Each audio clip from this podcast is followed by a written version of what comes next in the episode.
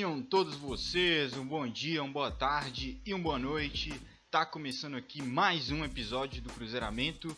Eu sou o Matheus e hoje vindo falar da vitória do Cruzeiro contra o Brasil de Pelotas. O Cruzeiro finalmente vence na Série B depois aí de uma sequência de empates e uma derrota. O Cruzeiro volta a encontrar o caminho das vitórias no Independência. 2 a 0 contra o Lanterna Brasil de Pelotas, um jogo que era obrigação nossa ganhar. Brasil que não ganhava 15 jogos. Então hoje o vídeo é falando um pouco desse, dessa partida. Como sempre eu vou pedir para você se inscrever no canal e deixar o like. Caso você ainda não tenha feito isso, ajuda muito o canal tá chegando para outros cruzeirenses, o, o, o like, a inscrição e tal. Então seria de muita ajuda, eu ficaria muito feliz. Então, indo para a partida, que é o que interessa, não é todo dia que o Cruzeiro ganha, né? Hoje, finalmente, a gente tem esse gostinho bom na boca aí de, de três pontos. Cruzeiro que foi jogar contra o Brasil de certa forma pressionado né, em questão de tabela. Cruzeiro muito próximo da zona de rebaixamento, mais próximo do que a gente gostaria, né? Até o início da rodada, só cinco pontos separavam a gente do primeiro time ali da zona. E depois dessa partida contra o Brasil, a gente vai ter uma sequência muito pesada na Série B, né? uma sequência de times que estão no topo da tabela, para ser mais específicos, três primeiros. Né? Vai ser uma sequência dura que o Cruzeiro vai ter. E se não ganhasse hoje, complicaria muito a nossa vida, no sentido de que a gente teria que recuperar esses pontos contra o Coritiba fora, né, contra o Botafogo, contra o Havaí, times que estão lá em cima e que estão num momento melhor que o nosso. Então, é, o Cruzeiro não poderia deixar para decidir é, nessas partidas. Seria muito perigoso, até pela fase é, que o Cruzeiro vive, né? Não é a melhor fase nossa no campeonato, apesar da gente ter tido uma recuperada aí, mas é, todo cuidado é pouco, né? Então o Cruzeiro foi para essa partida com uma formação até interessante que o Lucha mandou em campo. O Lucha manteve, por exemplo, o Vitor Leque, fez uma boa partida contra o Guarani ali no primeiro tempo, principalmente, né? É, promoveu a entrada do Bruno José como titular. Eu tinha trago aqui no pré-jogo que tinha essa chance de acontecer e aconteceu. Bruno José fez muita falta quando esteve fora, então fiquei muito feliz quando vi ele ali na relação, né? É, no meio, o Giovanni Piccolombo também foi mantido, apesar da partida fraca diante do Guarani, ele foi mantido no time. O Nonoca estava ali como titular também, fiquei feliz, gosto muito do Nonoca. É, fez uma partida interessante também, apesar de não ter sido muito é, muito testado ali na defesa, né? Porque o Brasil ficou muito retraído. E o Adriano voltou à titularidade, né? Cumpriu suspensão contra o Guarani, voltou a ser titular. É um cara que é com liberdade ali no meio de campo, é um cara que pode ajudar muito o Cruzeiro. Né? E quando eu falo com liberdade é porque o Nonoca protege ali a, a, a defesa como primeiro volante. O Adriano pode sair mais pro jogo. E cara, o Adriano é, teve momentos muito interessantes na partida, né? Mostrando ali umas características dele que a gente não tinha visto tanto ainda. Gente, eu, por exemplo, eu já tinha visto que o Adriano é um cara que tem um passe interessante, que tem um, um lançamento às vezes interessante. É, tem, se desvencilha bem da marcação, ele faz o jogo de corpo muito bem. E hoje ele deu dois bons chutes né, de fora da área, um com a esquerda e um com a direita. O de esquerda passou muito perto, saiu ali na linha de fundo. O de direita foi gol, mas aí teve o, o Bandeira que anulou por uma falta antes. Mas assim, é, mostrando algumas características dele que ele não tinha mostrado tanto ainda, até porque o Adriano atuou muito como primeiro volante aqui no Cruzeiro. Agora com o Luxemburgo que ele está tendo mais essa esse jogo como segundo, né? E aos poucos ele vai mostrando ali a capacidade dele. E o Cruzeiro, cara, foi melhor, né? Era o que a gente esperava, apesar de a gente ainda ter um pouco de medo, né? Mas é, era o, o, o lógico se aconteceu. O Cruzeiro melhor na partida, o Cruzeiro desde o início é, tendo mais a bola, marcando mais. O Brasil realmente é, é um time limitado, isso tem que ser falado, é um time muito limitado. E o Cruzeiro, apesar de ter começado um ritmo assim um pouco mais lento, né, um pouco mais cadenciado, assim sempre tinha a bola praticamente. É, aos poucos foi acelerando o ritmo.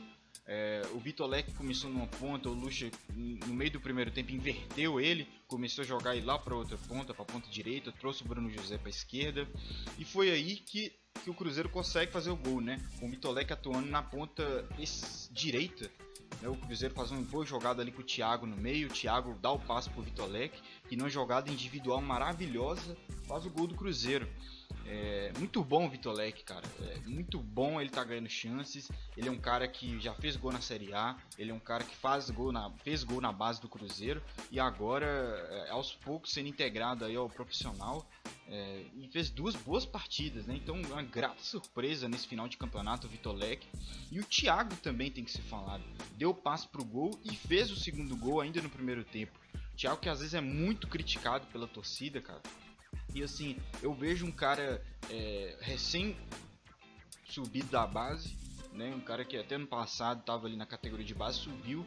É, é, um cara que é centroavante, tem uma característica peculiar de centroavante e tal, mas ele tem outras características que me fazem gostar do jogador, que é o jogo dele fora da área por incrível que pareça, né? Ele tem um jogo fora da área que eu gosto muito. Deu passo pro Vitolek, no jogo contra o CSA já tinha deixado o Felipe Augusto na cara do gol. Num jogo mais para trás ele tinha dado um ótimo lançamento também pro Elton Nem. Um cara que não é só aquele atacante de área, né? O Thiago tem outras valências que muitas vezes não é reconhecida, mas eu tô aqui justamente para falar elas. Ele também tem uma boa explosão, questão de velocidade. Não sei se ele vai ter daqui 10 anos de carreira, mas assim, hoje o Thiago novo, ele tem essa capacidade. Assim como, por exemplo, o Fred tinha no início da carreira. Não sei quem vai assistir lembra.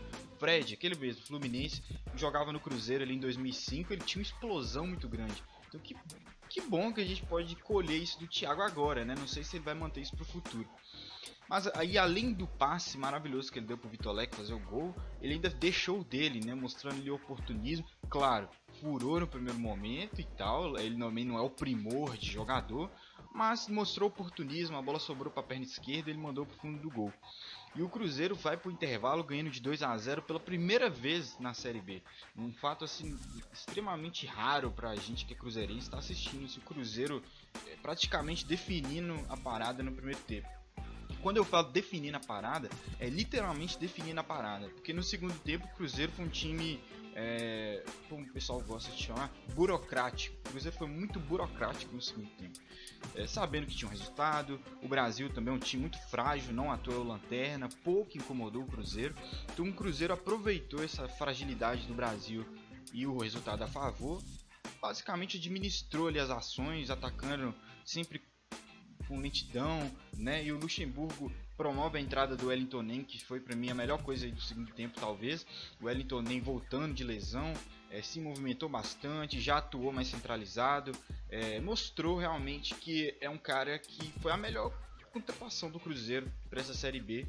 E assim, um cara que eu já falei aqui outras vezes, eu não tinha esperança dele render no Cruzeiro.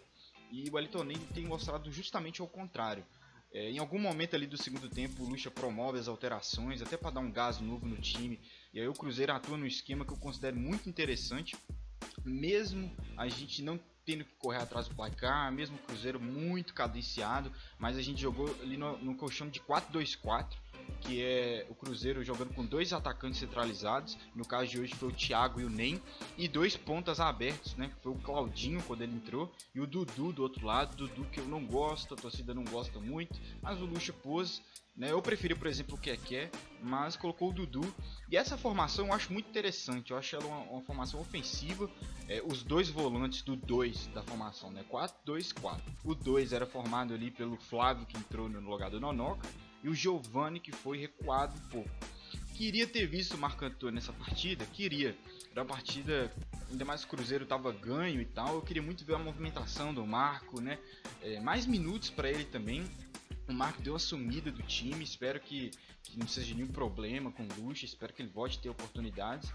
Mas uma formação que eu gostei, pena que o Cruzeiro não precisava do resultado. Então a gente pouco explorou talvez aí a capacidade ofensiva que o time tinha, né? Jogando com tantos jogadores ali na frente. Então a gente conclui a partida com 2 a 0 mesmo. É, a gente abriu 8 pontos da zona de rebaixamento. Agora a gente deu uma boa respirada, abriu uma gordura boa para essas três partidas decisivas que a gente tem pela frente. E é isso, vamos seguir no campeonato. Acesso é uma parada impossível, basicamente. Eu não vou ficar aqui falando de acesso. É, mas eu vou falar que a gente se escapou praticamente da zona, né? Abriu uma boa diferença. E é seguir agora, a gente tem essas partidas, é tentar não perder, né? Se não puder ganhar, pelo menos empatar, para a gente não se aproximar ali da zona de novo e terminar o campeonato da forma mais tranquila possível e já preparar para o ano que vem, né? É, inclusive boatos aí que o, o, diretor de futebol Rodrigo Pastana pode ser desligado a qualquer momento. Se vier acontecer, eu vou voltar aqui com o vídeo falando, dando detalhes. Então muito obrigado a quem assistiu o vídeo até aqui, quem continua acompanhando. É, eu agradeço. Se você, de novo, né? Se você não é inscrito, se inscreva, que ajuda demais. E eu vou estar retornando aí durante a semana com mais vídeos aqui no Cruzeiramento. Então muito obrigado, até a próxima e valeu!